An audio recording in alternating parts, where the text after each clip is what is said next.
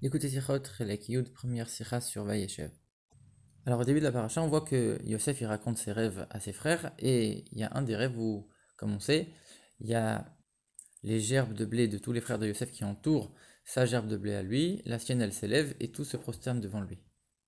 Et sur ce verset, Vine anachnu malimim alumim, qu'on est en train de rassembler des gerbes de blé. Rachid explique ça veut dire quoi Mais alimim alumim, rassembler des gerbes, ça veut dire quoi? En vérité, littéralement, ça ne veut pas dire rassembler des gerbes. D'après le Targum Unkelot que Rashi cite ici, ça veut dire on va attacher des nœuds. Et après, qu'est-ce qu'il dit Rashi Il continue en disant c'est des nœuds, des nœuds de quoi? Omarim, des nœuds de blé. C'est-à-dire qu'on va attacher des gerbes de blé. Et Rashi apporte deux exemples où on trouve ce, même terme dans Tehilim et dans la Mishnah. A priori, Rashi ici vient nous apprendre un mot qu'on ne connaît pas. On l'a jamais vu, donc du coup il vient nous expliquer c'est quoi. Ça veut dire attacher des nœuds. Des nœuds de quoi? J'en profite pour te dire aussi, c'est sache que ça veut dire aussi des, des c'est marines, ça veut dire c'est des, c'est des gerbes de blé. Et donc on attache des gerbes de blé. Il y a plusieurs questions sur ce Rashi. Pourquoi Rashi il note les mots du Targum alors que normalement il est juste en train de dire c'est écrit dans le Targum. Là il est en train de noter vraiment les mots. En plus de ça, il donne deux explications Rashi ici. Il dit, ça veut dire rassembler, attacher des nœuds. Et après, il te dit des nœuds de quoi? Des nœuds de gerbe de blé. Il aurait dû faire en deux fois. C'est quoi? C'est rattacher des nœuds. Et après, ça veut dire quoi? Alomim C'est au marine. Et il aurait dû faire ça en deux explications. Pourquoi il a, pourquoi il a rassemblé? Et après, il donne deux exemples dans lesquels on trouve aussi ce mot. Pourquoi il donne deux? S'il donne deux, c'est qu'il y a chacun, chacun des deux a un problème. Il aurait dû donner que un si un suffisait. Alors, le rabbi explique la chose suivante. En vérité, ici, bien sûr, Youssef, il n'est pas juste en train de raconter un rêve on, comprend très bien qu'il est en train d'expliquer que ce rêve, il va, se réaliser. C'est ça que ses frères lui reprochent. Ah, tu vas, tu vas, tu veux nous dominer. C'est-à-dire que on comprend que Yosef ici est en train de dire voilà ce qui va se passer. Et de la même manière que dans le rêve de Pharaon, chaque détail il était important, alors ici aussi, chaque détail il veut dire quelque chose. Et si ici on est en train de dire que c'est les gerbes de blé des frères qui vont se prosterner devant la gerbe de blé de Yosef, ça veut dire que finalement ça a sa place comme détail. Et pourquoi? Quand on voit que quand les frères de Yosef ils sont revenus en Égypte pour acheter le blé, parce qu'il y avait la famine et ils sont partis acheter le blé à Yosef, alors ils se sont prosternés devant Yosef, mais pourquoi? Parce que eux ils n'avaient pas de blé, Yosef il avait du blé, nous on vient t'acheter ton blé, on vient se prosterner devant toi. Et donc on se prosterne avec autour du. Finalement, tout est lié à ce sujet de, de gerbe de blé donc c'est ça que Rachid vient préciser ici. Ici, ne, ne crois pas que c'est juste attacher des nœuds. Surtout ce qui est important, c'est de savoir qu'ici on parle de gerbe de blé et c'est lié à ce qui va se passer après. en vérité, c'est grâce à ça qu'on va comprendre pourquoi Rachid a noté les mots du Targum Onkelos. Parce qu'en vérité, il y a un autre Targum, le Targum Yerushalmi, et lui il traduit pas de la même manière. Il dit ça veut dire quoi? Ils ont rassemblé les gerbes, mais alumim, il traduit, ça veut dire ils ont rassemblé, pas ils ont attaché les gerbes, ils ont rassemblé. Sauf que comme des gerbes de blé, on sait que c'est très fin et ça peut très vite s'éparpiller avec le vent. Alors si tu les attaches pas, c'est quand même dangereux que ça peut, s'éparpiller. Donc on a l'habitude d'attacher des gerbes de blé justement. Si tu dis juste rassembler, pas forcément qu'on parle de gerbes de blé ici. Et donc du coup Rachid a choisi le Targum Unkelos qui lui dit ça veut dire attacher. Et il a noté les mots du Targum pour te dire sache que moi je fais pas allusion au Targum Yerushalmi qui veut dire rassembler. Moi je fais allusion au Targum Unkelos que lui te dit ça veut bien dire attacher avec un nœud. En vérité, pourquoi il a choisi ça, Rachid Parce qu'en vérité, toute sa raison pour laquelle lui, il interprète qu'ici il s'agit de blé, c'est parce qu'il faut que le rêve il soit exactement dans les détails, comme ça va se passer, etc. Et donc, du coup, il est obligé, Rachid, de dire que c'est du blé, et donc il est obligé de dire que c'est attaché, et donc il choisit le Targum Kelos. Mais le Targum Kelos, ça suffit pas à prouver, parce que quand on voit Me'alimim Alumim, ça veut dire on voit que c'est presque le même mot, c'est la même racine. Alors ça veut dire, a priori, nouer des nœuds, attacher des nœuds, c'est ça que ça veut dire. Et comment Rachid sait que ça veut dire du blé? Alors Rachid vient t'amener deux exemples. Le premier exemple, dans les Teilim, on voit que là-bas on parle de gerbe de blé. Et là-bas, Rashi, il ne se suffit pas de noter juste la référence des Teilim, il te note aussi le premier mot nocé à l'omotav. Parce qu'en vérité, tu aurais pu dire, là-bas aussi ça veut dire des nœuds. Et ça veut dire quoi? Dans le contexte, c'était aussi des nœuds? Rachid te note le début pour te dire nocé à l'omotav. C'est quelqu'un qui porte, d'où on a vu qu'on porte des nœuds. Forcément qu'ici on est en train de parler de porter les gerbes de blé. Et donc, c'est une preuve pour appuyer que ce mot-là, il veut dire le blé pour Rachid. On aurait pu quand même dire que non, Ici, on est en train de dire porter les nœuds, ça veut dire quoi? Porter des sacs qui sont noués. Des sacs avec à l'intérieur, il peut y avoir des chefs de blé ou autre chose, mais on est en train de porter les nœuds, porter les sacs qui sont noués. On aurait pu dire ça. Donc, c'est pas une preuve que ce, mot-là, à, l'omim, il veut dire forcément le blé. Alors, c'est pour ça que Rashi ramène une deuxième preuve, une preuve de la Mishnah. Et on sait que la Mishnah, on parle de loi. La loi, ça doit être clair, ça doit être établi. Il n'y a pas de doute sur le terme. Tu n'es pas en train de donner une, interprétation, une explication comme dans le Tanakh, dans la Torah écrite. Là, ici, tu es en train de donner la loi claire. Il faut que ce soit clair, le terme il soit clair et accepté pour tout le monde.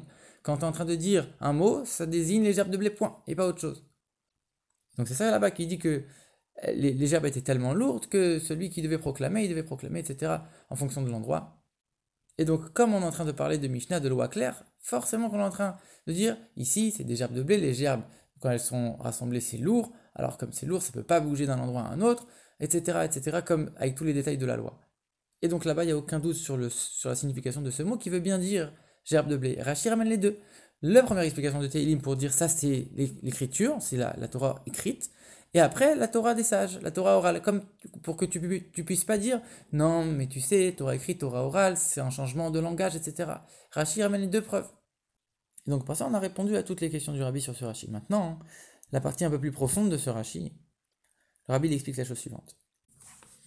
Alors, on voit que dans le Torah Or de la, de la paracha, on explique que ça veut dire quoi? Mais alimim alumim. Ça veut dire quoi? Rassembler les gerbes de blé Spirituellement, ça représente toutes les étincelles de divinité qui ont été éparpillés dans tout le monde et qui sont perdus et, qui sont sous l'emprise des forces du mal. Et nous, on doit les rassembler, on doit les prendre, les rassembler, les attacher. Ça veut dire quoi? On doit prendre, les, rassembler vers l'unité de Dieu et les attacher avec Dieu. Donc finalement, toutes les étincelles de, de bonnes choses, la divinité, les, les choses de Gdusha qui sont cachées dans les choses matérielles, dans les choses des fois impures, on doit les délivrer, les libérer par notre travail dans Torah Mitzvot, afin de, les, de leur faire retrouver leur source dans, la, dans l'unité de Dieu. Et comme on voit, pourquoi on, on, donne l'exemple de quelqu'un qui rassemble des gerbes de blé? Parce que pour rassembler des gerbes de blé, il faut sortir, il faut aller dans le champ. De la même manière, nous aussi, dans notre travail de Torah Mitzvot, c'est sûr que pour travailler notre euh, service de Dieu personnel, rassembler nos, nos, étincelles qui sont des fois cachées en nous, dans notre service de Dieu, dans notre personnalité, etc. On doit faire Torah Mizot, mais ça suffit pas. Il faut sortir dans le champ, il faut aller sortir à la rencontre d'autres juifs, à la rencontre du monde. Et à ce moment-là, c'est là, qu'on peut vraiment accomplir ce concept de rassembler les étincelles de sainteté qui sont éparpillées et les attacher à la sainteté, faire en sorte que par la Torah et les ce c'est pas seulement nous qui allons nous améliorer, c'est le monde entier autour de nous. Rabbi dit, c'est pour ça qu'on voit que les Rébéim, ils ont toujours envoyé des, émissaires dans le monde entier, parce que il fallait rapprocher et élever le maximum d'étincelles de sainteté, même ceux qui celles qui se trouvaient le plus loin dans les, dans les endroits les plus éloignés du monde.